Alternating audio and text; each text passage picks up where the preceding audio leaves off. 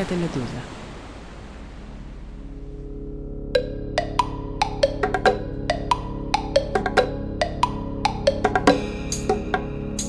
Привет, это Владислав Горин. Я здесь, чтобы представить вам новый подкаст «Медузы» о политике. Он называется «Вид на Кремль». И его ведущих тоже хочу вам представить. Андрей Перцевый и Александр Прокопенко. Привет-привет. Привет.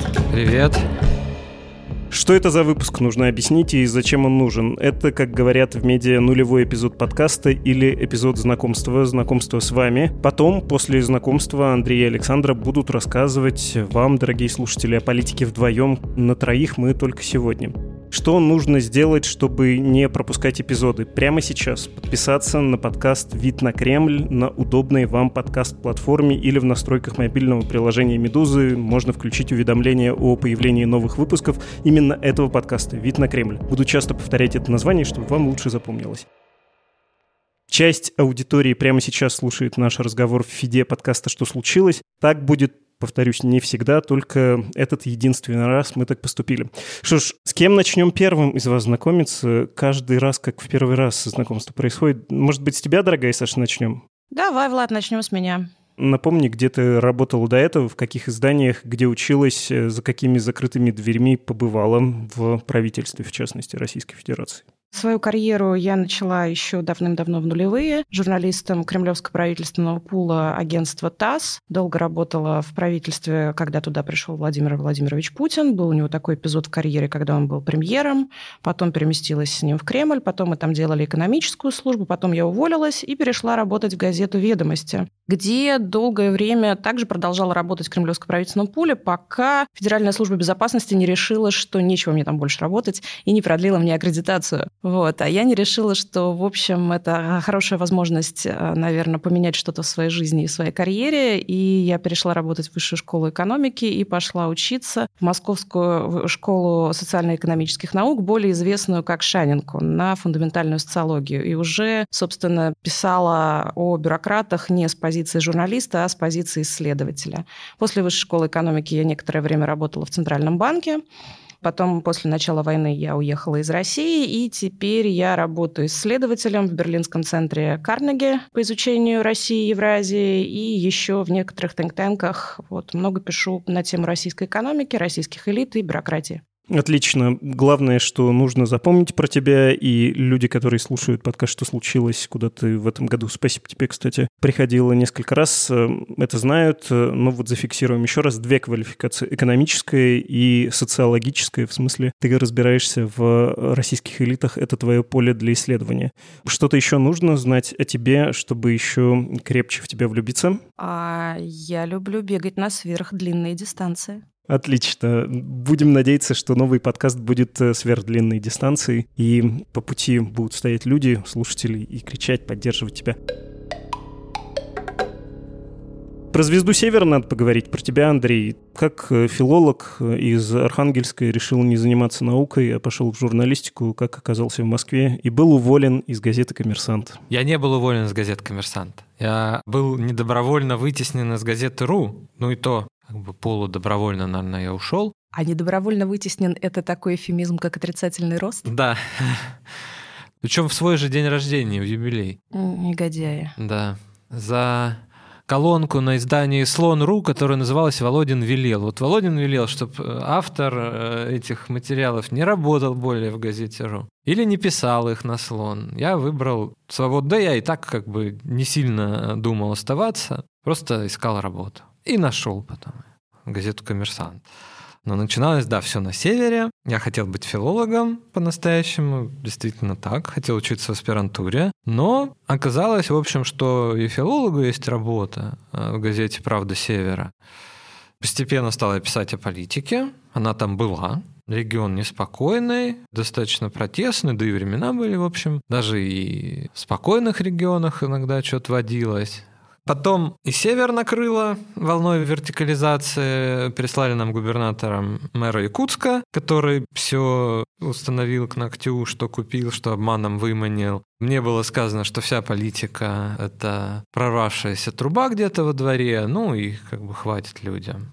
Э, помыкался я выпускающим редактором какое-то время. Тоже вроде как ты что, расставляешь фотографии, да, там, и немножко красивый текст выстраиваешь. А вот оказалось, например, на примере поездки патриарха Кирилла в Соловецкий монастырь, он в Архангельской области находится, что здесь кроются всякие подцензурные камни, потому что у губернатора Илья Филипповича Михальчука морда была красная, вот как в анекдоте, да, который любил рассказывать. Тоже, кстати, губернатор, бывший Михаил Евдокимов. А патриарха Кирилла морда не очень красная. И любой фоторедактор знает такое словосочетание «баланс белого». И вот, значит, на первой полосе фотография губернатора и патриарха. Цензор есть какой-то был подсажен в виде директора. И он говорит, слушай, ну не может быть у губернатора такая морда красная. Вот он такой есть, ну что делать? Давай, значит, баланс белого, чтобы губернатор был более-менее. Губернатор приобретает нормальный цвет лица, при этом патриарх Кирилл превращается в труп. Баланс белого штука коварная. Ну, нехорошо, да, патриарх тоже не должен быть покойником. Губернатор снова краснеет, но в итоге все-таки в жертву был принесен патриарх Кирилл который вышел, да, таким не очень живым. В итоге я оказался в Москве, работал фрилансером, даже одной системной партии тогда не самой позорной в качестве фрилансера, делал как выпускающий редактор газетку, собирал картинки и, значит, обрезал красивые тексты. Оказался в газете «Ру», потом в «Коммерсанте», долго очень работал в «Коммерсанте», долго-долго и ушел.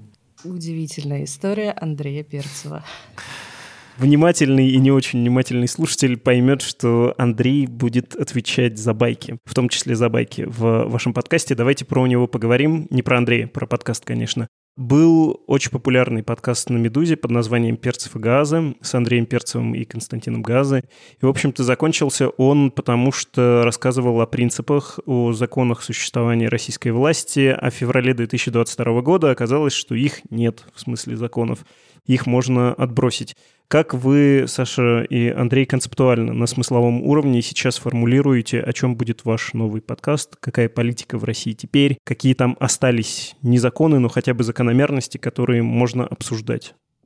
Здесь, конечно, нужно заметить, что Константин Газа — это мой научный руководитель в Шанинке. Я писала у него магистерскую диссертацию, и, конечно, помимо всего прочего, была большим слушателем его совместного с Андреем подкаста и среди тех, кто сожалеет, что подкаст прекратился но вместе с подкастом не прекратилась политика в Российской Федерации. Как над ней не издеваются, как ее не стараются загонять куда-то обратно на кухне, куда-то на даче, убирать из публичного пространства, она все равно есть и как полиси, и как политикс, и, наверное, мы не можем о ней говорить в тех терминах, в которых мы говорили до войны, но это значит, что на нас ложится особая задача по описанию вот этого вот ландшафта, по описанию вот этой действительности, возможно, придумыванию какого-то языка говорения, пусть достаточно примитивного, вернакулярного, вульгарного, обычного.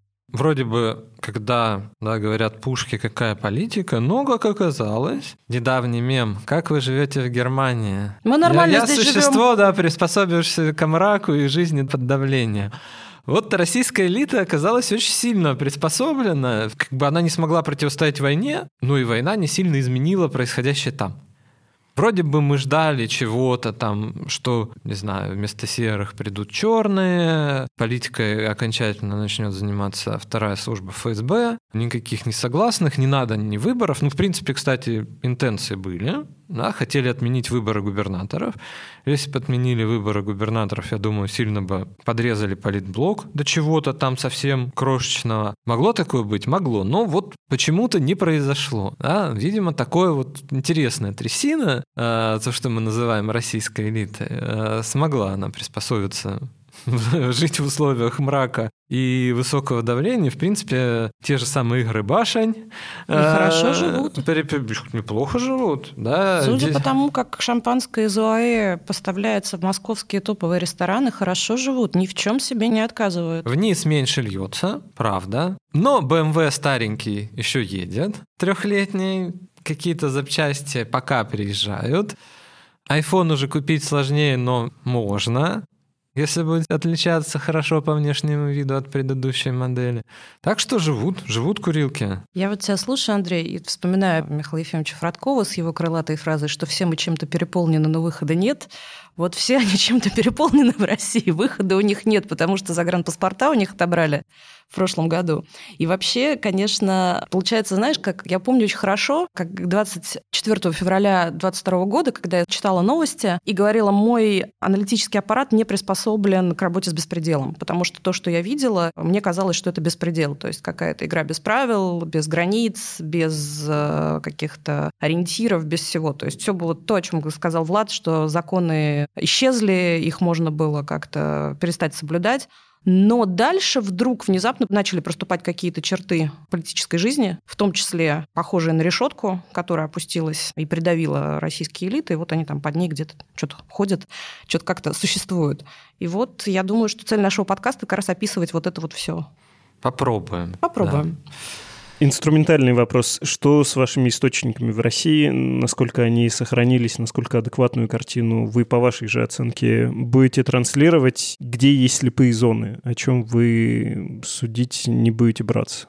Я не сужу никогда про внешнюю повестку. Я ничего не знаю об этом, ничего мне не рассказывают, люди сами не знают, либо слышали какие-то слухи. Некомпетентно они говорить военной ситуации, наверное, ну, лично я не собираюсь касаться. Я не знаю, что там происходит. Я не знаю, что происходит в части взаимоотношений силовиков, а именно там Министерства внутренних дел, э, Федеральной службы исполнения наказаний. А это никогда не было моим полем, и я его плохо знаю. Что называется, всегда припадаю к чьей-то еще экспертизе чуть больше, но тоже не очень хорошо я понимаю, что происходит среди силовиков в части Федеральной службы безопасности. Я всегда работала с экономическим блоком. Силовики, да, еще одна слепая зона на самом деле. Ну, это традиционно так. Если смотреть на конкретных людей и на институты, о ком вы будете говорить, кто приковывает ваше внимание? Какие фамилии? Кириенко, Орешкин, Мишустин, Турчак, Путин, наверное. А вдруг и он такой, вроде бы всем уже привычный политик, вдруг и он вызовет ваш интерес. И какие части этой власти, повторюсь, какие институты, правительство, администрация президента, что еще? Даже, может, не люди, а функции или намеки на функции, да, какие-то авансы, что кто-то куда-то придет там или еще что-то. Может, не Кириенко, например, а руководитель политблока Кремля. Который сменит Кириенко, когда Кириенко перейдет на какую-нибудь другую работу. Ведь он же не гвоздями прибит. А, ну, уже рекорды ставят, да. А партии? Что мы будем, Андрей, мы же будем говорить о политических партиях. Я в них мало что понимаю, но ты же разбираешь. Про ты, партии ты, обяз... ты, же, ты же отличаешь их одно Партии от другой. это прекрасная функция. Посмотрим, да, потому что если будет некто вместо Кириенко, обязательно будет э, некое переформатирование поляны под вкусы нового политического менеджера. Благо Кириенко с партиями сделал уже все, что мог. Э, переформатировать их можно как угодно практически. Даже КПРФ, в принципе, уже почти готова к ручному управлению во всех сферах. Я думаю, что если рассматривать российскую политическую сцену как некоторую распределенную сеть, Представим себе, что вот все вот эти вот Орешкин, Мишустин, Силуанов, Володин, Кириенко, они узлы в этой сети. Вы помните, как Фидонет был устроен? где каждый поинт окормлял другие поинты почтой. Вот так и здесь каждые узлы в этой сети окормляют другие части, другие эти узлы разными типами капитала. Деньгами, политическим капиталом, каким-то силовым и так далее. Вот если рассматривать вот этот весь политикум в виде какой-то сетки такой, то мне кажется, это очень интересная и продуктивная метафора для того, чтобы смотреть, какие узлы увеличиваются, то есть у них как-то капитала они распределяют больше, или они распределяют его быстрее или эффективнее, в зависимости от оптики. И мне кажется, вот так можно лучше понимать, что среди них происходит, потому что это игры башень, это ежедневный, кап... это ежедневный каннибализм, это просто какая-то регулярная деятельность государства или это опять какие-то признаки беспредела. Вот. Нас ждет очень много интересного, помимо выборов, про которые мы, безусловно, будем говорить, грядущих. Там вот Дмитрий Анатольевич Медведев, один из моих любимых персонажей. Никогда не ходила мимо его дома без шуток А в этот раз он анонсировал какие-то очередные поправки в Конституцию. Мы обязательно поговорим про Конституцию и про то, во что она превратилась про магистральный сюжет я хотел вас спросить, или про макросюжет, если угодно, вашего подкаста. Опять же, для сравнения вспомню, уж простите, «Перцевые газы». Там в качестве макросюжета, как слушатель э, рискнул предположить, э, был транзит власти. Вот как э, большой процесс, который мы ждем, который, кажется, происходит, его ожидание, его неминуемый приход, все это составляло общую такую декорацию, да, что ли, разговоров Андрея с Костей. Раз система сложилась, видимо, такая была логика, и она больше тебя, меня, вас, Владимир Владимирович, то она к этому и идет. Она вот сейчас меняется, эволюционирует, и в ней есть запрос на то, чтобы двигаться дальше. В случае с видом на Кремль, э, можете ли вы уже сейчас сказать, какой большой сюжет, какой большой процесс вас волнует, и во что можно будет вписать отдельные эпизоды вашего шоу? Если раньше речь шла о некотором действительно транзите, о некотором движении к изменениям, то сейчас мы имеем дело с дорогой к консервации, поскольку, по крайней мере, как я себе вижу, для текущего состояния системы, наиболее ее безопасная станс – это консервация, по крайней мере, вот в таком вечном бесконечном сейчас – Хотя она сама понимает, что это невозможно, и вот она пытается продлить себе инъекциями ботокса, нефтяных денег, э, военных расходов и так далее, пытается продлить свое существование в этом бесконечном сегодня. По крайней мере, я так ситуацию вижу сейчас. Ну, вообще, за, не знаю, стабильностью, нестабильности, за этими качелями это тоже интересно следить. И вот какой магистральный сюжет, да, в каком-то процессе, который бы не контролируется никем. Да, и кроме сохранения э, не имеет четкой цели, но тем не менее как бы сохраниться хотят одни люди, а другие, в общем, понимают, что если сейчас все останется так, как прежде, они уходят на помойку. Третьи хотели бы сохранения, ну вот прямо сейчас, а потом бы надо чего-то менять под себя. Поэтому тут, ну, вот какой магистральный сюжет, ну да, это вот стабильность, это нестабильность для меня. Не знаю, я еще думаю о том, что это все, конечно, какой-то невероятный эксперимент, который ставит э, страна над собой, мир над страной, имеется в виду текущий там дизайн санкционного режима. И вся вот эта вот конструкция, она не герметична, но она достаточно закрыта, чтобы там внутри начался довольно интересный э, патогенез, который нуждается в объяснении и в описании, ну и, соответственно, в интерпретации.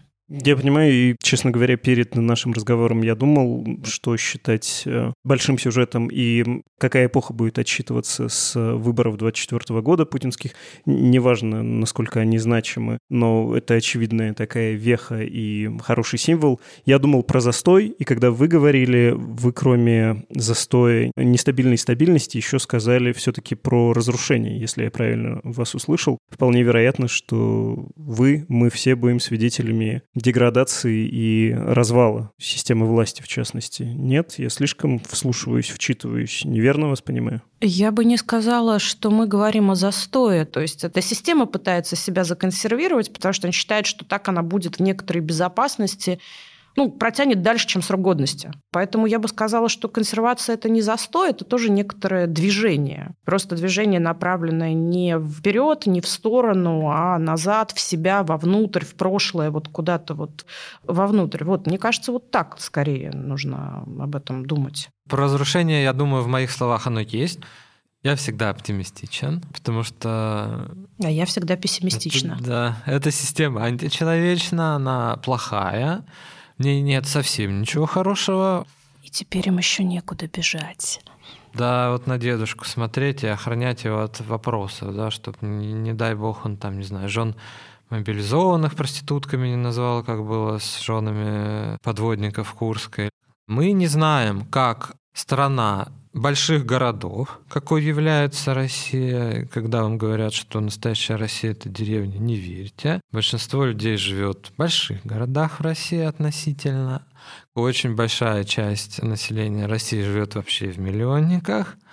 А сколько? Наверное, треть да, живет в агломерации супермиллионник. Ну, примерно, да. Треть, ну, четверть точно, да. То есть это не страна деревень. Настоящая Россия — это 12-этажный панельный дом, примерно так как вот эту страну, которая уже привыкла к доставке, к каким-то, значит, благам цивилизации и так далее, да, как ее погрузить вот в эту тьму, а, непонятно. Не надо сравнивать Северной Кореей еще чем-то, потому что не знаю, пока таких примеров, наверное, не было, да, особенно в информационном обществе выдержать это долго не должно. Да? И, в принципе, само по себе как раз то, что политика осталась, и силовики всех не съели, чего все боялись, косвенное свидетельство чего-то оптимистичного. Да я бы сказала, что политика не то что осталась, она прямо прорывается и кричит. То есть напряжение в обществе снимать они так и не научились. Не умеют. Э, не умеют. И,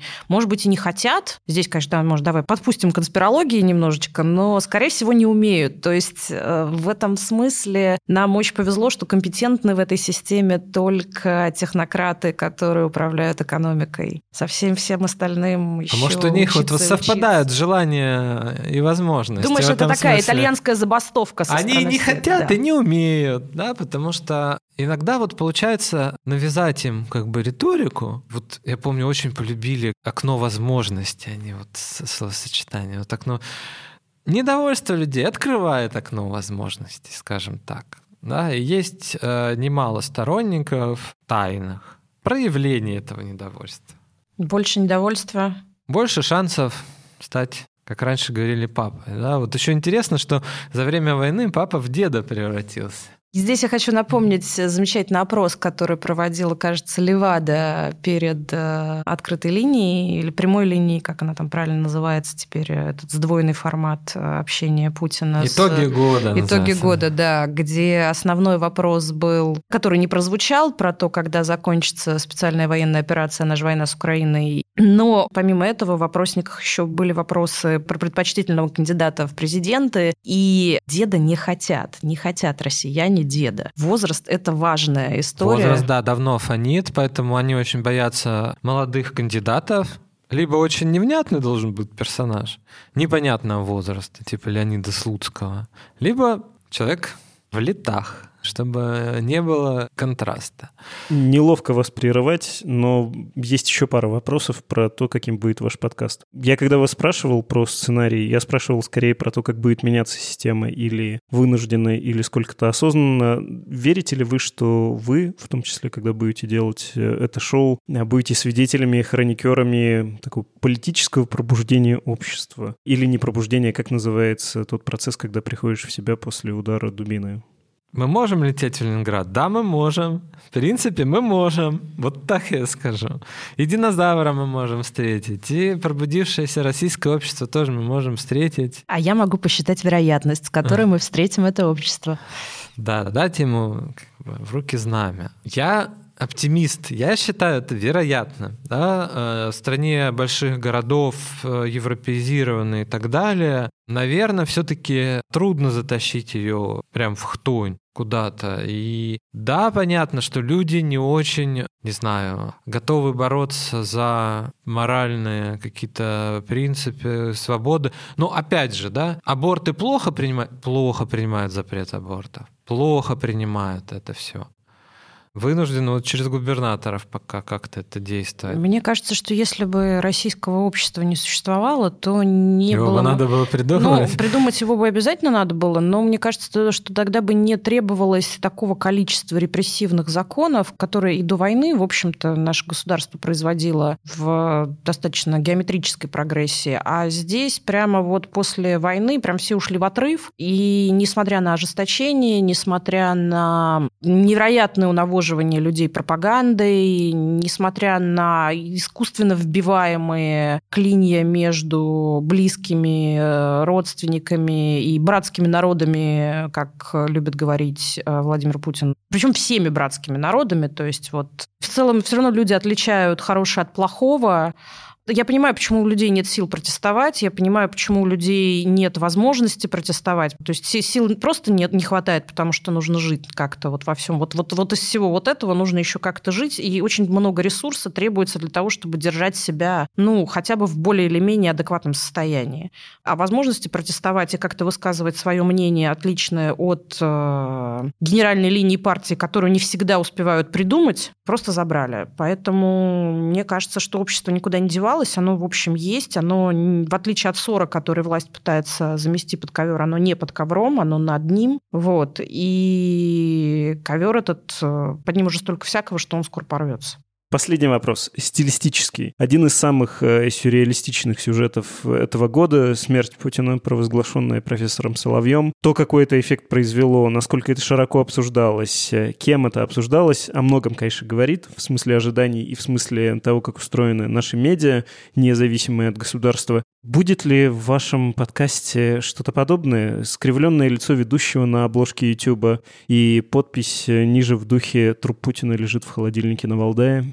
Со знаком вопроса, чтобы обязательно, да? Чтобы сказать «нету». И разойтись через две секунды. Нет, не будет такого. Такого достаточно. Это предложение не уникальное. Не будем портить жизнь конкурентам. И в гастроли не поедем. Ну, в конспирологию мы, наверное, уходить не будем, потому что это не научно. Мы с Андреем э, в школе хорошо учили физику, химию, литературу и другие науки, поэтому в нашей жизни э, много науки, мало магии. Может, постараемся больше говорить про то, что есть. А есть оно и так немало. Был урок с предсказаниями? Да, был. Потому что, ну, реальностью э, Кремль управлять перестал, планы Кремля есть, да, о них можно писать, наверное, но обсуждать лучше то, что уже есть то, что уже случилось. Ну да, но просто на самом деле есть огромное количество фактов, фактиков, данных, цифр и еще чего-то, которые, в общем, в России еще вполне себе можно э, прочитать, собрать, услышать, и которые нуждаются в анализе, интерпретации, и, в общем, картину можно рисовать на данных, а не беря ее из головы, не читая ее на потолке, без вот э, гаданий по чинкам и прочие вот техники, методы, которыми я, например, не владею владею, Андрей, насколько я знаю, тоже. Немножко могу. Бывает. Хорошо. Ура. Ура, что и немножко магии тоже будет благодаря Андрею Перцеву.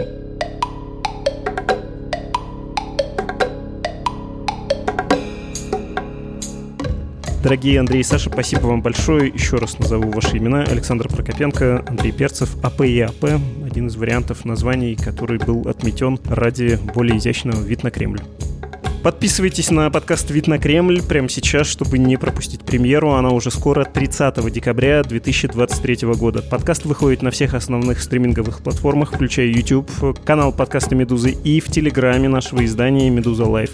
И, конечно же, на сайте и в приложении «Медузы» именно приложение – лучший способ читать и слушать нас. Оно умеет обходить блокировки и работает без VPN. А теперь там еще есть и книги, которые выходят в издательстве «Медузы», читать их можно бесплатно. Скачивайте приложение, обновляйте уже установленное, подписывайтесь на подкаст и оставайтесь в политике.